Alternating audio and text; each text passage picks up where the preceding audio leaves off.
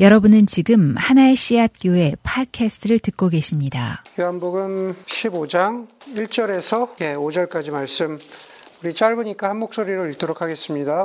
나는 참 포도나무요 내 아버지는 농부이시다. 내게 붙어 있으면서도 열매를 맺지 못하는 가지는 아버지께서 다 잘라 버리시고 열매를 맺는 가지는 더 많은 열매를 맺게 하시려고 손질하신다. 너희는 내가 너희에게 말한 그 말로 말미암아 이미 깨끗하게 되었다. 내 안에 머물러 있어라. 그리하면 나도 너희 안에 머물러 있겠다. 가지가 포도나무에 붙어 있지 아니하면 스스로 열매를 맺을 수 없는 것과 같이 너희도 내 안에 머물러 있지 아니하면 열매를 맺을 수 없다. 나는 포도나무요 너희는 가지이다. 사람이 내 안에 머물러 있고 내가 그 안에 머물러 있으면 그는 많은 열매를 맺는다.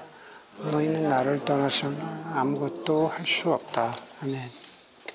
그 저희가 그 지금 우리가 우리가 믿는 그 이야기라는 시리즈 설교로 아, 우리가 지금 설교를 아, 말씀을 함께 나누고 있습니다. 오늘 다섯 번째 시간인데 총 여덟 번에 걸쳐서 어, 말씀을 나눕니다. 그래서 어, 지난 네 번 동안에 어, 첫 번째 창조에 대해서 하나님의 창조에 대해서 그리고 그 다음에 우리의 죄와 타락에 대해서 그리고 하나님의 십자가를 통한 구속하심에 대해서 그리고 지난주에는 과연 부활의 의미는 뭔가 정말 부활이 있었느냐 없었느냐 그런 논쟁이 아니라 아, 부활의 의미는 뭔가에 대해서 아, 우리가 살펴보았습니다. 아, 특별히 지난 두 번에 바로 앞에 있었던 그 두 번의 설교를 통해서 아, 우리가 살펴본 게 십자가의 의미와 그리고 부활의 의미입니다. 어, 어떤 면에서 보자면 이렇게 표현한 것이 표현하는 것이 적절할지 모르겠지만 십자가와 부활이라는 것은 마치 어, 드라마로 치자면 예수님께서 어, 주연이시고 메인 액터시고 하나님 아버지께서 거의 주연급 조연으로 예, 주연급 조연으로 우리에게 다가오시는 듯한 아, 그런 그런 이야기를 우리에게 아, 들려줍니다.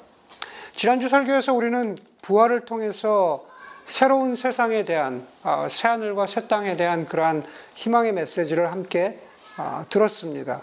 그리고 거기서 끝나는 것이 아니라 부활이 바로 이 땅을 향한 하나님의 새 하늘과 우리를 향한 하나님의 새 하늘과 새 땅에 대한 메시지라면 그렇다면 우리는 하나님 나라 복음에 걸맞게 의미 있게 살아야 할 그러한 이유에 대해서 우리가 함께 살펴보았습니다. 아, 십자가 예수를 통해서도 마찬가지죠. 십자가 예수를 통해서도 우리는 믿음으로 어, 화목하게 되었다라는 것, 그리고 새 생명을 누리게 되었다라는 것, 그런 것들을 갖다가 우리가 함께 살펴보았습니다.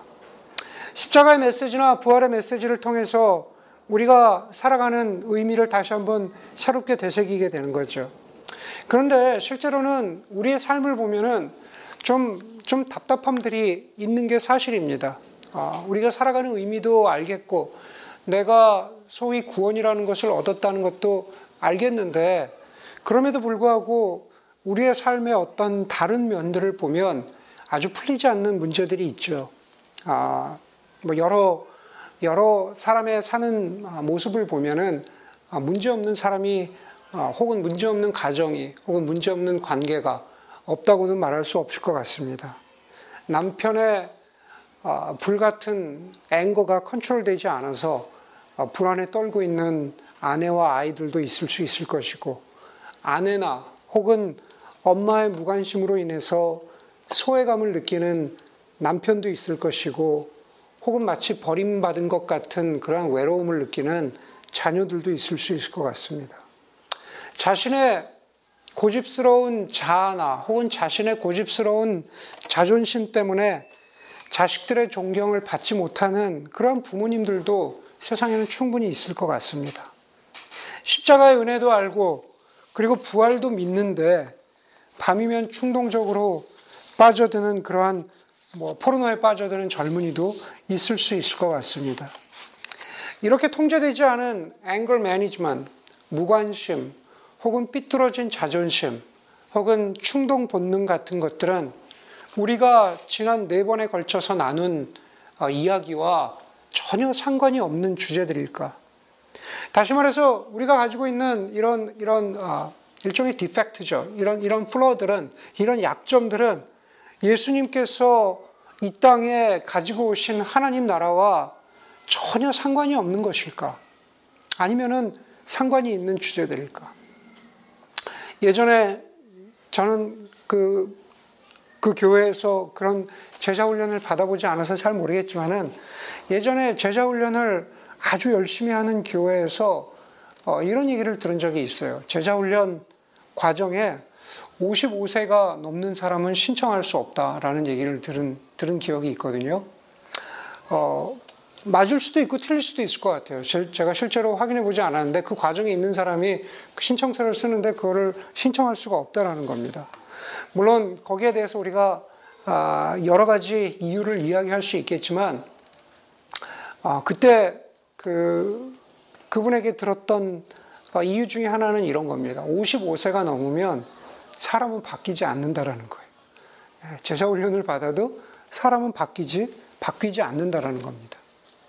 55세만 그럴까요? 왜 꼭 55세로 잘랐을까요? 왜 꼭 55세일까요? 어. 바뀌지 않는 사람은 30에도 바뀌지 않고, 예, 뭐 꼭 40에도 바뀌지 않고, 70에도 바뀌지 않고, 근데 왜 굳이 55세일까? 어. 제자훈련 과정이라는 것은 나이로 잘라서 과연 어떤 그, 그 프레임 안에 있어야만 어, 제자가 되는 것일까? 성숙한 사람이 되는 것일까? 여러분, 우리가 이번에 우리가 믿는 이야기 이 그 설교를 우리가 함께 나누면서 계속 등뼈처럼 백본처럼 돌아가서 어, 여기저기서 이렇게 계속 말씀을 다시 상기하는 본문은 창세기 본문이죠. 창세기 1장과 2장과 3장의 본문들을 가지고 우리가 계속 반복해서 그 말씀들을 보고 있습니다. 오늘 주제도 마찬가지인 것 같아요. 창세기 3장 11절 이하에 보면은 우리가 잘 아는 말씀이에요. 하나님이 아담에게 누가 너에게 이 선악과 열매를 먹으라고 하였느냐라고 그렇게 물으니까 아담이 하와를 지적하죠. 하와를 지적하면서 하나님께서 나와 함께 살라고 짝지어준 여자가 저에게 먹으라고 했습니다. 라고 예, 하와에게 손가락질을 합니다. 예. 여자 역시 마찬가지죠. 뱀이 꼬셔서 자기를 먹게 하였습니다. 예. 우리가 보는 대로 우리가 흔히 아는 대로 자신의 잘못이나 혹은 자신의 약점이나 혹은 자신의 부족함은 아담에게서도 볼 수 없고 하와에게서도 볼 수가 없습니다. 이제 우리가 예수 그리스도의 십자가의 은혜로 죄에서 놓였고 부활의 소망이 있는데 과연 그걸로 충분한가? 결코 아니죠. 그렇지 않습니다. 충분하지 않다라는 겁니다. 우리가 하나님의 이야기 속에 우리가 믿는 이, 이 아, 설교 시리즈 시작할 때 메타 내러티브라 그랬잖아요.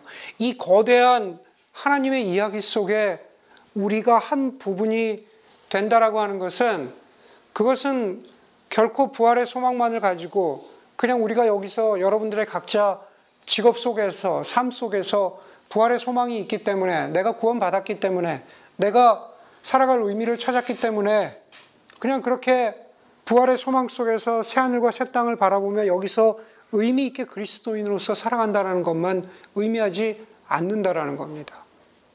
제가 말씀드렸던 여러 가지 우리의 주변에서 흔히 볼 수 있는 그러한 여러 가지 어려움과 아픔들을 보면서 그리고 그것을 근원적으로 거슬러 올라간 아담과 하와의 그 케이스를 보면서도 결국은 그 메타 내러티브 속에 거대한 하나님의 이야기 속에는 과연 이것도 포함되어야 하나 라고 하는 그 내면의 성숙, 성품의 성숙이 분명히 있어야 된다라고 하는 겁니다. 55세도 바뀔 수 있고 70세도 바뀔 수 있고 그렇죠? 30세도 바뀌지 않으면 과연 그 사람은 하나님의 이야기 속에 있는 것일까 질문해 볼 수 있는 그 내면의 성숙, 성품의 성숙 마치 우리가 커, 커오면서 도덕 시간에 들었던 교장 선생님이 얘기하시는 아, 착한 사람이 되자라는 그런 이야기 같지만 사실은 그것과는 질적으로 틀린 성품의 성숙을 예수 그리스도께서는 말씀하고 계신다라는 겁니다. 그렇기 때문에 첫 번에 우리가 이렇게 이야기할 수 있을 것 같아요. 성품의 성숙이라는 것은 우리가 믿는 이야기 속에서 결코 옵션이 아니라는 겁니다. 해도 되고 안 해도 되는 그런 옵션이 아니라는 겁니다. 마태복음 18장 21절 이하에 보면은 아, 우리가 잘 아는 말씀이 나와요. 제가 말씀드리면 여러분들이 그, 금방 알 수 있습니다. 거기서 예수님의 제자 가운데 한 사람인 베드로가 예수님께 질문합니다. 주님, 내 형제가 나한테 자꾸 죄를 지으면 제가 몇 번이나 용서해 줄까요? 제가 일곱 번 정도 용서해 주면 될까요? 그랬더니만 예수님께서 일곱 번이 아니라 일흔 번씩 일곱 번이라도 해라 라고 하면서 한 이야기를 들려주시죠. 그 이야기는 이런 겁니다. 아, 예수님이 이렇게 비유하세요. 하나님 나라는 어떤 왕이 있는데 그 왕이 자기 종들과 빚을 잘 계산하려고 하는 것과 같은데 그 여러 종들 중에 한 사람이 왕에게 왔습니다. 그런데 그 종은 왕에게 만 달란트를 빚진 사람이에요. 만 달란트. 예수님 당시에 만이라고 하는 것은 거의 어, 이 배경 주석이나 이런 데 찾아보면 거의 무, 아주 무한대 의미를 갖는. 그러니까 사람이 우리가 뭐, 뭐, 뭐, 뭐, 돈이 이만큼 있다. 1조쯤 있다. 그러면 그게 얼마인지 감이 안 오는 것처럼 그냥, 그냥 무한대 의미를 가지고 있는 그런, 그런, 어, 숫자의 개념이었다 그래요. 만이라고 하는 것은 정말 큰, 정말 가늠하기 어려운. 그리고 그 당시에 돈의 화폐로 따지면 달란트는 뭐 데나리온도 있고 여러 가지가 있지만 달란트는 가장 위에 있었던 그러한 돈의 가치, 돈의 단위였다고 합니다. 그러니까 만 달란트라는 것은 가늠이 안 되는 어마어마한 돈이라는 거죠. 그런데 그 종이 왕에게 만 달란트를 비쳤습니다. 왕은 종에게 이렇게 이야기합니다. 네가 가진 것을 모두 다 팔아서라도 빚을 갚으라고 하니까는 종이 이렇게 말하는 거죠. 조금만 기다려 주십시오. 다 갚겠습니다. 실제로 갚을 수 있는 돈은 아닌 겁니다. 만 달란트의 크기가 그만큼 크기 때문에. 그런데 여기서 이야기의 반전이 한 가지 생기죠. 갑자기 왕이 이렇게 보니까는 종이 너무 불쌍한 겁니다. 종이 불쌍해서 그 빛을 모두 탕감해 주죠. 없애버리는 거예요. 갚지 않아도 된다라고 합니다. 너무 기뻤겠죠. 종이 너무 기뻤어요. 그런데 그 후에 종이 나가서 밖에 나가서 탕감 받은 후에 나가서 자기한테 100데나리온 빚진 사람을 만납니다. 100데나리온. 굳이 굳이 그것을 비교하자면 만 달란트와 100데나리온은 60만 분의 1이에요. 100데나리온은 만 달란트의 60만 분의 1입니다. 60만 불을 빚졌는데 60만 불의 크레딧 카드 빚을 쳤는데 안 갚아도 된다라고 했는데 나가서 1불 빚진 사람에게 예, 1불 빚진 사람에게 당연히 갚아줄 만한 것이 그것이 사람의, 사람의 인지상정이죠. 그런데 이 사람은 그렇지 않죠. 1불 빚진 사람에게, 100데나리온 빚진 사람에게 빚을 갚으라고 합니다. 100데나리온 빚진 사람이 조금만 기다려 달라고 하지만은 이 만 달란트를 탕감받은 이 사람은 기다려 주지 않고 이 친구를 갖다가 감옥에 보내버리고 말죠. 이 광경을 보던 주위 사람들이 왕에게 가서 벌어진 일을 얘기합니다. 그랬더니 왕이 다시 이 종을 불러다가 야이 나쁜 놈아 내가 네가 너무 불쌍해서 네가 너무 간청하기에 나는 너의 빛을 다 탕감해 주었는데 너도 나처럼 내 친구에 대해서 좀 오래 참아주고 그리고 불쌍히 여겨 주어야 됐던 거 아니냐라고 화를 내면서 다시 다시 이 만 달란트 빚진 사람을 아, 감옥에 가두라고 그렇게 아, 말합니다. 그 이야기를 끝내시면서 예수님은 아, 몇 번이나 용서해 주어야 할까요? 라고 물어본 베드로와 제자들에게 이렇게 끝을 맺고 있습니다. 너희가 각각 진심으로 자기 형제 자매를 용서해 주지 않으면 나의 하나님 아버지께서도 너희에게 그와 같을 것이다. 그와 같을 것이다. 아까 이야기한 것처럼 60만 불과 1불의 차이, 만 달란트와 100 데나리온. 1불이라면 누구나 그냥 그렇게 웃어 넘길 수 있을 것 같지만은 실제로 그렇지 못한 사람이 있다라는 겁니다. 그 종이 바로 그런 사람이죠. 정말 인정사정이라고는 하나도 없는 그런 사람일 수 있습니다. 남의 사정이라고는 전혀 돌아보지 않는 그런 사람인 거죠. 모든 것이 자기중심적이고 굉장히 이기적인 사람이죠. 그런데, 그런데 왕이 말하는 것은, 아니, 혹은 예수님의 입술을 빌어서 너희가 각각 진심으로 자기 형제자매를 용서해 주지 아니하면 나의 하늘 아버지께서도 너희에게 그와 같이 하실 것이다 라고 하는 그 말씀을 뒤집어서 생각하자면 비록 그런 사람이라도 비록 그런 사람이라도 정말 인정사정 없고 정말 남의 형편이라고는 조금도 배려하지 않는 그런 사람이라고 할지라도 그런 사람이라고 하더라도 정말로 용서의 은혜를 경험하면 정말로 만 달란트의 빛을 다 탕감 받으면 그런 사람이라고 하더라도 바뀔 수 있다라는 가능성을 보여주는 겁니다. 바뀔 수 있다라는 겁니다. 정말로 용서함을 받은 사람은 남을 용서할 수 있다라는 것. 바로 그러한 용서의 능력, 힘의 능력은 어디에서 생기는 것일까?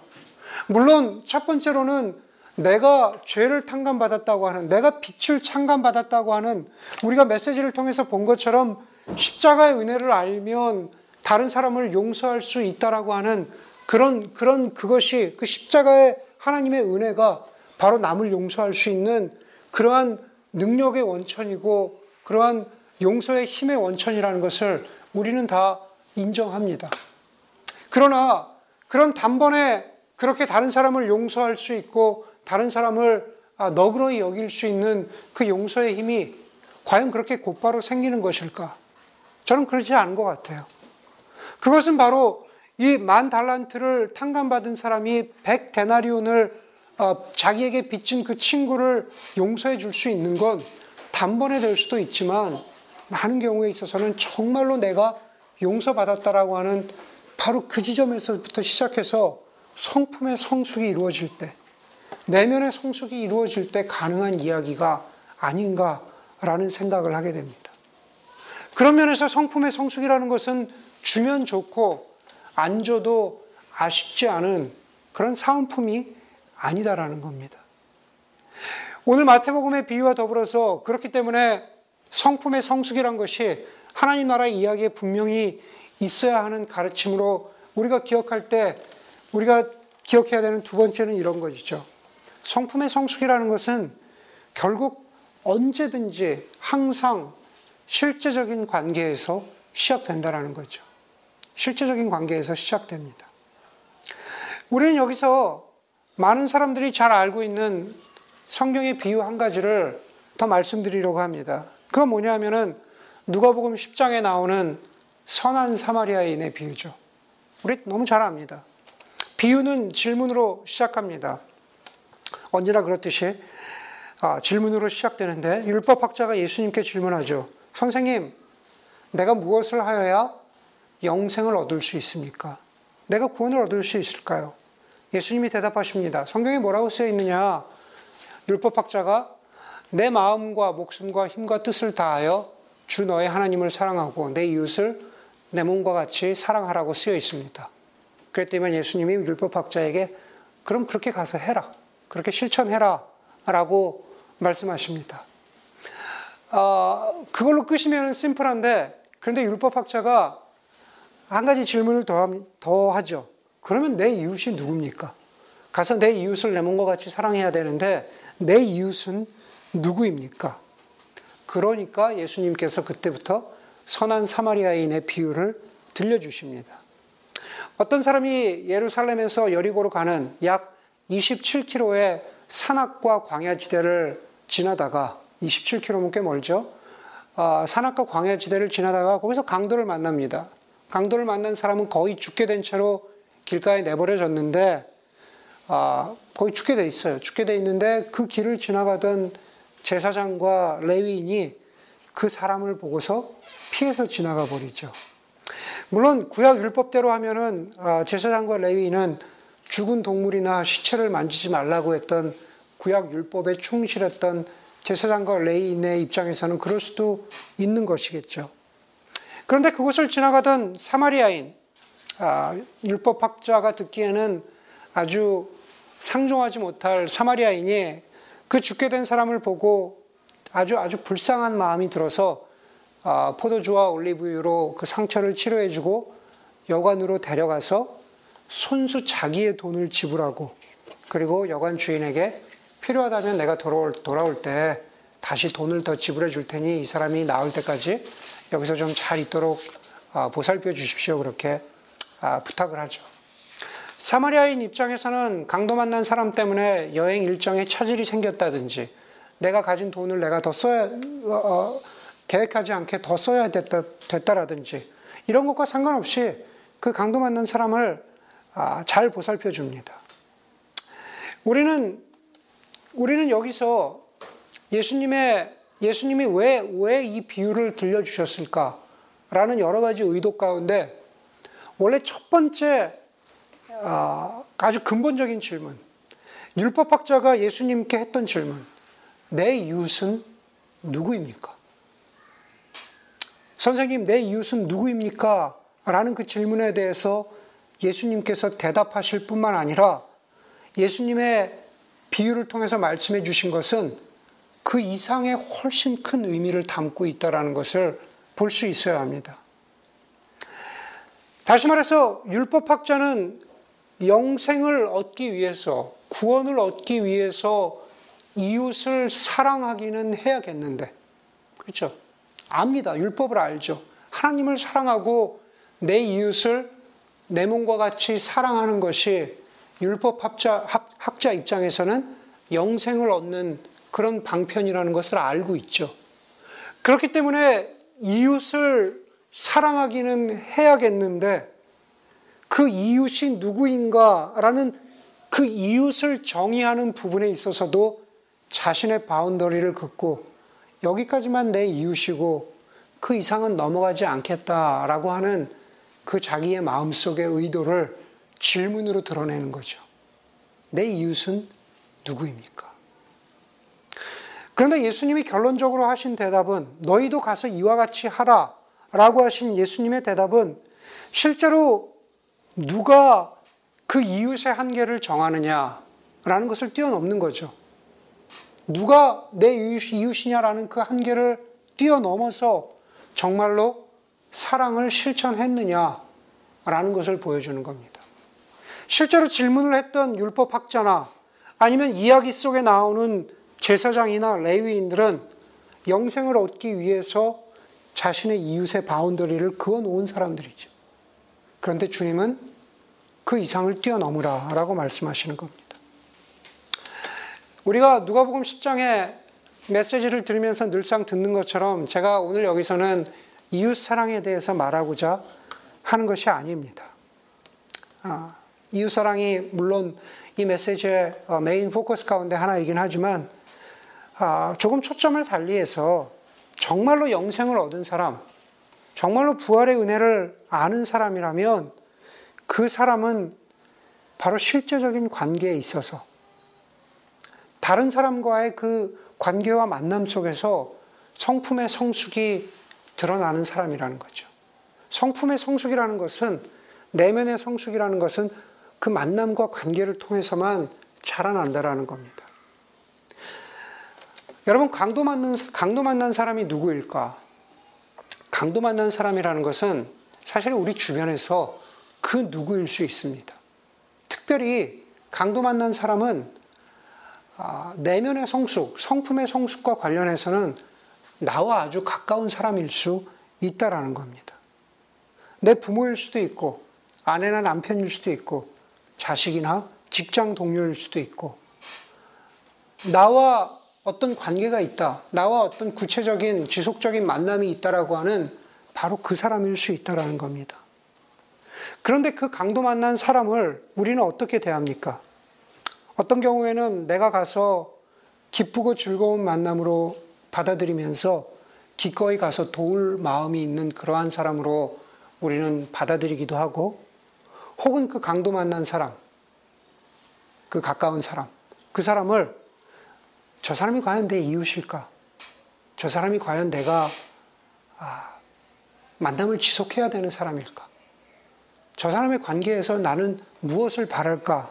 라고 그렇게 질문하면서 혹은 내가 꼭 저 사람과의 관계와 만남에서 내가 꼭 이렇게까지 해야 하나 라고 하면서 외면하거나 자존심을 내세우거나 화나 짜증을 내거나 겉으로는 친절한 척하지만 속으로는 미워하고 질투할 수 있는 제사장의 마음, 레위인의 마음이 우리 가운데 있을 수 있다라는 겁니다.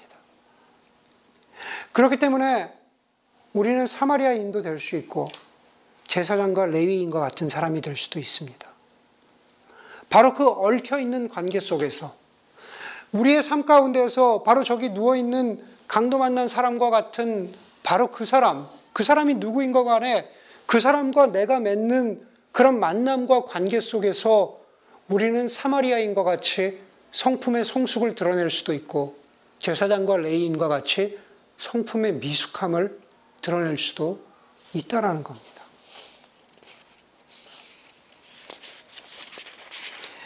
영생이 무엇이냐? 영원한 하나님의 나라가 무엇이냐? 라고 묻는 율법학자에게 예수님께서 말씀하시는 이야기는 하나님 나라의 이야기는 정말로 영생, 정말로 구원, 정말로 하나님을 아는 사람이라면 바로 그런 죽은 사람, 죽어가는 사람을 위해서 내가 힘들지만 기꺼이 손 을 내밀 수 있는 성품의 성숙을 이루어 가라는 그런 말씀을 하고 계신 거죠. 오늘 우리가 읽은 요한복음 본문의 말씀은 모든 관계 이전에 우리가 삼위일체 하나님과 맺은 관계에 대해서 보여주고 있습니다. 성부 하나님, 성자 하나님, 그리고 성령 하나님과 맺은 만남, 관계를 통해서 우리는 성장합니다. 성부 하나님께서는 우리에게 다시 그분과의 실제적인 관계와 만남이 있도록 그 아들을 보내주셨죠. 성자 하나님께서는 자신의 희생과 자신의 아, 어떤 드러내심으로, 낮아지심으로, 정말로 그 성품의 성숙함의 완전하심으로 그분의 희생을 통해서 우리와 그리고 세상과 관계를 맺으셨습니다. 만남을 가지셨죠. 그리고 성령 하나님께서는 우리가 예수 그리스도 성부 하나님과 맺은 모든 그 만남과 관계 속에서 우리가 성숙해 갈 수 있도록 도와주시고 이끌어 주시는 분이 바로 성령 하나님이시죠. 사도 바울은 갈라디아서 5장의 유명한 성령의 열매에 대해서 말씀하면서 그 성령의 열매에 대한 그, 그 시작을 이렇게 시작합니다. 내가 말합니다. 여러분은 성령께서 인도하여 주시는 대로 살아가십시오. 그 말씀으로 시작하면서 그리고 나서 성령의 열매에 대해서 말씀하고 말씀하고 있습니다. 성령의 아홉 가지 열매 가운데 대부분의 것들 인내나 친절이나 선함이나 신실함이나 온유나 절제는 나 혼자 드러낼 수 있는 게 아니라 바로 실제적인 관계 속에서 성품의 성숙함을 통해서 드러낼 수 있는 것들입니다. 성령이 인도해 주시는 대로 살아가십시오라고 시작한 사도 바울은 그, 그 5장의 마지막을 이렇게 끝맺고 있습니다. 우리가 성령으로 삶을 얻었으니 우리는 성령이 인도해 주심을 따라 살아갑니다. 우리가 살아가는 모습에서 성품의 성숙함은 성품의 성숙함은 결코 빼놓을 수 없다라는 겁니다. 그렇기 때문에 성품의 성숙함이 하나님 나라 이야기에서 옵션도 아니고 그리고 그것이 실제적인 관계를 통해서 성품의 성숙함이 이루어진다면 마지막으로 우리가 하나님 나라 이야기에서 기억해야 되는 것은 이런 겁니다. 성품의 성숙함이라는 것은 하나님 나라 이야기를 전하는 데 있어서 참 중요한 통로가 된다는 겁니다. 참 중요한 통로가 된다. 사도전을 보면은 아, 성품이 성숙한 한 사람의 이야기에 대해서 나옵니다.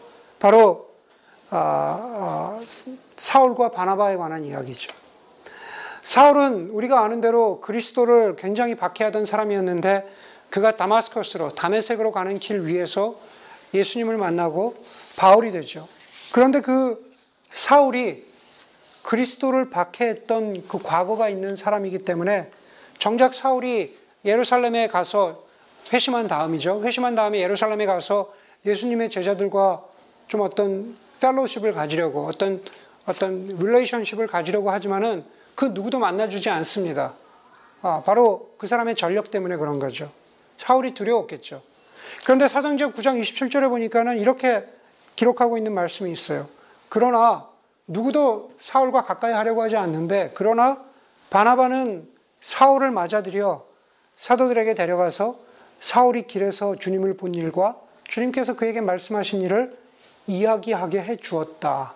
그리고 사울을 제자들과 함께 지내게 해 주었다라고 말합니다. 바나바의 이야기는 사도행전을 통해서 여러 번 나옵니다. 11장에 보니까는 스테반이 박해받은 일로 인해서 예루살렘에 있었던 많은 제자들이 흩어져서 안디오까지 이르러서 말씀을 전하고 전도가 이루어지죠. 그 일에 굉장히 어, 예루살렘 교회가 기뻐했습니다. 그리고 예루살렘 교회가 기뻐하면서 누구를 보내냐 하면 바나바를 안디옥으로 보내죠. 바나바를 안디옥으로 보내서 그들에게 이제 갓 믿은 그리스도인들에게 갓 믿은 그리스도인들에게 예수님을 잘 의지해라 라고 격려하는 일을 바나바에게 맡깁니다. 예루살렘의 대표로 바나바를 보내는 거죠. 그러면서 바나바에 대해서 설명하기를 바나바는 착한 사람이고 성령과 믿음이 충만한 사람이라고 말합니다.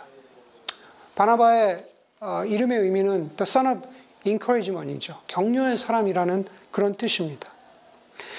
사도행전 13장에 봐도 이제 안디옥 교회가 선교의 사역을 보내기 시작하기 위해서 어, 안수를 하는데 누구를 누구를 안수합니까? 바나바와 사울에게 바울에게 예, 안수하고 따로 세워서 그들에게 어, 하나님이 맡기시는 일을 선교의 일을 아, 맡기십니다. 여러분 바나바가 없었더라면 사울의 회심이 정말 진짜 회심일까 오해를 불러일으키고 정말로 사울이 예수님을 믿는지가 예루살렘 교회에 전해지는데 아주 오래 걸렸거나 아니면 그 찬스가 없었을 것 같아요. 바나바가 사울을 믿어주고 인내해주고 사람들과 만남을 가질 수 있도록 연결해 주었기 때문에 바나바가 안디옥 교회를 격려한 것, 바나바가 바울의 선교 사역에 함께 안수받고 동참한 것, 바로 그것은 바나바가 착한 사람이라고 하는 그냥 단순히 착한 사람을 의미하지 않은 거죠. 저는 그것이 정말로 바나바가 예루살렘 교회가 그 사람을 믿고 사역을 맡긴 만큼의 성품이 성숙한 사람이라고, 사람이라고 입증되었기 때문이라고 봅니다. 이 시대, 이 시대의 교회가, 한국 교회가 혹은 한인 교회가 죽어가고 쇠퇴해 간다라는 그러한 이야기들을 많이 합니다. 그, 이, 그 이유가 무엇일까? 기도가 부족해서일까? 성경 공부가 부족해서일까? 뭐 예배가 부족해서일까? 아니면 헌신과 열심이 부족해서일까? 과연 이유가 무엇일까? 여러 가지를 생각해 보면 그 이유 중에 첫 번째로, 두 번째로 꼽을 수 있는 것은 바로 성품이 성숙해지는 것이 참 예수 그리스도의 제자가 된다라는 것, 참 예수 그리스도의 팔로워가 된다라는 것에 대해서 정말로 삶으로 몸으로 보여준 사람들이 적기 때문이 아닐까라는 생각을 해보게 됩니다. 소위 이야기하는 균형 감각을 갖춘다라는 것은 성품의 성숙함의 한 사인인 것 같습니다. 복잡하게 생각할 것 없이 정말 뜨거운 기도를 통해서 내가 하나님의 음성을 듣지 않아도 하나님이 나에게 불같은 말씀으로 말씀하시고 어떤 어떤 강력한 사인을 보여주지 않아도 우리의 삶 가운데에서 거짓말하지 않고 자신의 잘못을 솔직하게 인정할 줄 알고 하나님의 보편적인 의로우심, 하나님의 보편적인 선하심의 입장에 볼 때 그냥 옳지 않는 것은 하지 않고 올바르고 올바르고 아름답고 선한 것은 실천하고 이 모든 것들은 바로 성품의 성숙함에서 비롯되고 그것만 추구하기만 해도 과연 이 시대의 교회가 어렵다고 이야기할 수 있을까? 라는 질문 앞에 우리는 다시 서게 된다는 겁니다. 이 시대는 어느, 때, 어느 때보다도 어찌 보면은 하나님의 이야기가 전해지기 위해서는 바나바와 같은 사람들이 필요합니다. 우리가 시편 말씀을 함께 공부하면서 나누었던 시편 15편의 15편 2절의 말씀은 바나바와 같은 사람, 이 시대가 원하는 사람을 아주 간단하게 요약해서 이렇게 말합니다. 깨끗한 삶을 사는 사람, 정의를 실천하는 사람, 마음으로 진실을 말하는 사람. 그 사람은 바로 성품이 성숙한 사람입니다. 삶의 모든 자리에서 바로 그러한 성품의 성식, 성품의 성숙함을 진실하게 추구해 갈 때, 그것이 옵션도 아니고, 그것은 저 멀리 있는 이상적인 이야기가 아니고, 내가 매일 지지고 볶는 이 관계들 속에서 성품의 성숙이 이루어진다라는 것. 그리고 그것을 통해서 어떤 대단한 것이 보이진 않지만 성품의 성숙을 통해서 오늘 요한복음 15장 말씀대로 하나님이 정말로 바라시는 진실한 열매를 맺는다는 것. 그것만 기억해도 저와 여러분들의 삶이나 우리 교회가 정말 추구하는 그 모습은 하나님이 바라시는 모습에서 멀지 않다라고 생각합니다. 함께 기도하도록 하겠습니다. 오늘은 성품의 성숙에 대해서 여러 가지로 말씀 나누었지만 한 가지만 가지고 저와 여러분들이 기도하면 좋겠습니다. 하나님, 내가 가지고 있는 여러 가지 성품들 가운데 하나님 특별히 약점이 있는 나의 성품의 한 가지, 그것으로 인해서 내, 내 힘든 성품의 한 가지 때문에 그것으로 인해서 힘든 관계를 생각하면서 하나님, 이 부분을 주님께서, 성령 하나님께서 다루어 주시기를 간구합니다. 내 약한 성품을 다루어 주시고, 그것 때문에 생긴 힘든 관계를 주님께서 회복시켜 주시기를 바랍니다. 그렇게 하나님 앞에 아, 간절히 기도했으면 좋겠습니다. 기도하겠습니다.